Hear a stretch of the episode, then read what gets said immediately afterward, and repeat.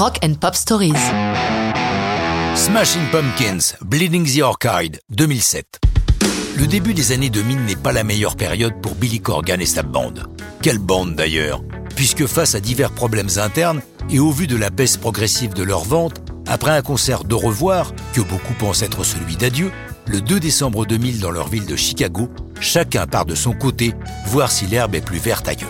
Mais miracle En 2005, Billy Corgan et Jimmy Chamberlain, les deux architectes du groupe, se retrouvent.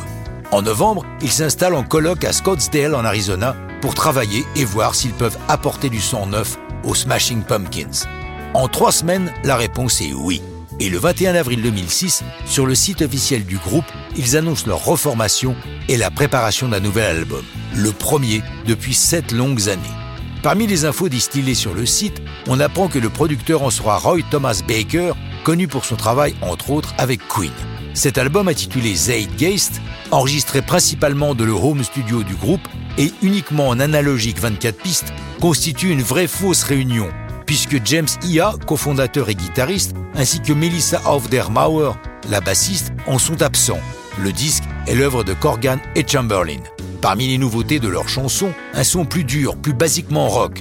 Bleeding the Orchid diffère des autres compositions de l'album, c'est Billy Corgan qui en parle. J'ai réalisé que Bleeding the Orchid était un commentaire sur ce qu'étaient les groupes dans les 90s. C'est même un hommage à Alice in Chains que j'adorais, mais que je ne parvenais pas à apprécier pleinement dans les années 90, car nous étions en quelque sorte rivaux. De plus, je me demandais quelle était notre contribution à notre génération. Une fois les chansons finalisées, Chamberlain enregistre les parties de batterie avec une célérité étonnante. Pourtant, comme il le dit, nous croyons profondément à la recherche musicale permanente, essayant jusqu'à la dernière minute de faire mieux que ce que l'on a déjà. C'est particulièrement le cas pour Bleeding the Orchid. Une fois les batteries achevées, Corgan enregistre la guitare, la basse, les claviers et les parties vocales.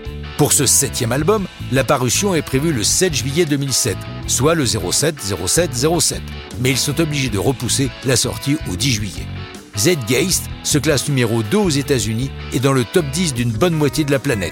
Le nouveau line-up du groupe est dévoilé le 22 mai 2007 à Paris lors d'un mémorable concert avec Ginger Reyes à la basse, Jeff Schroeder à la guitare et Lisa Harrington au clavier.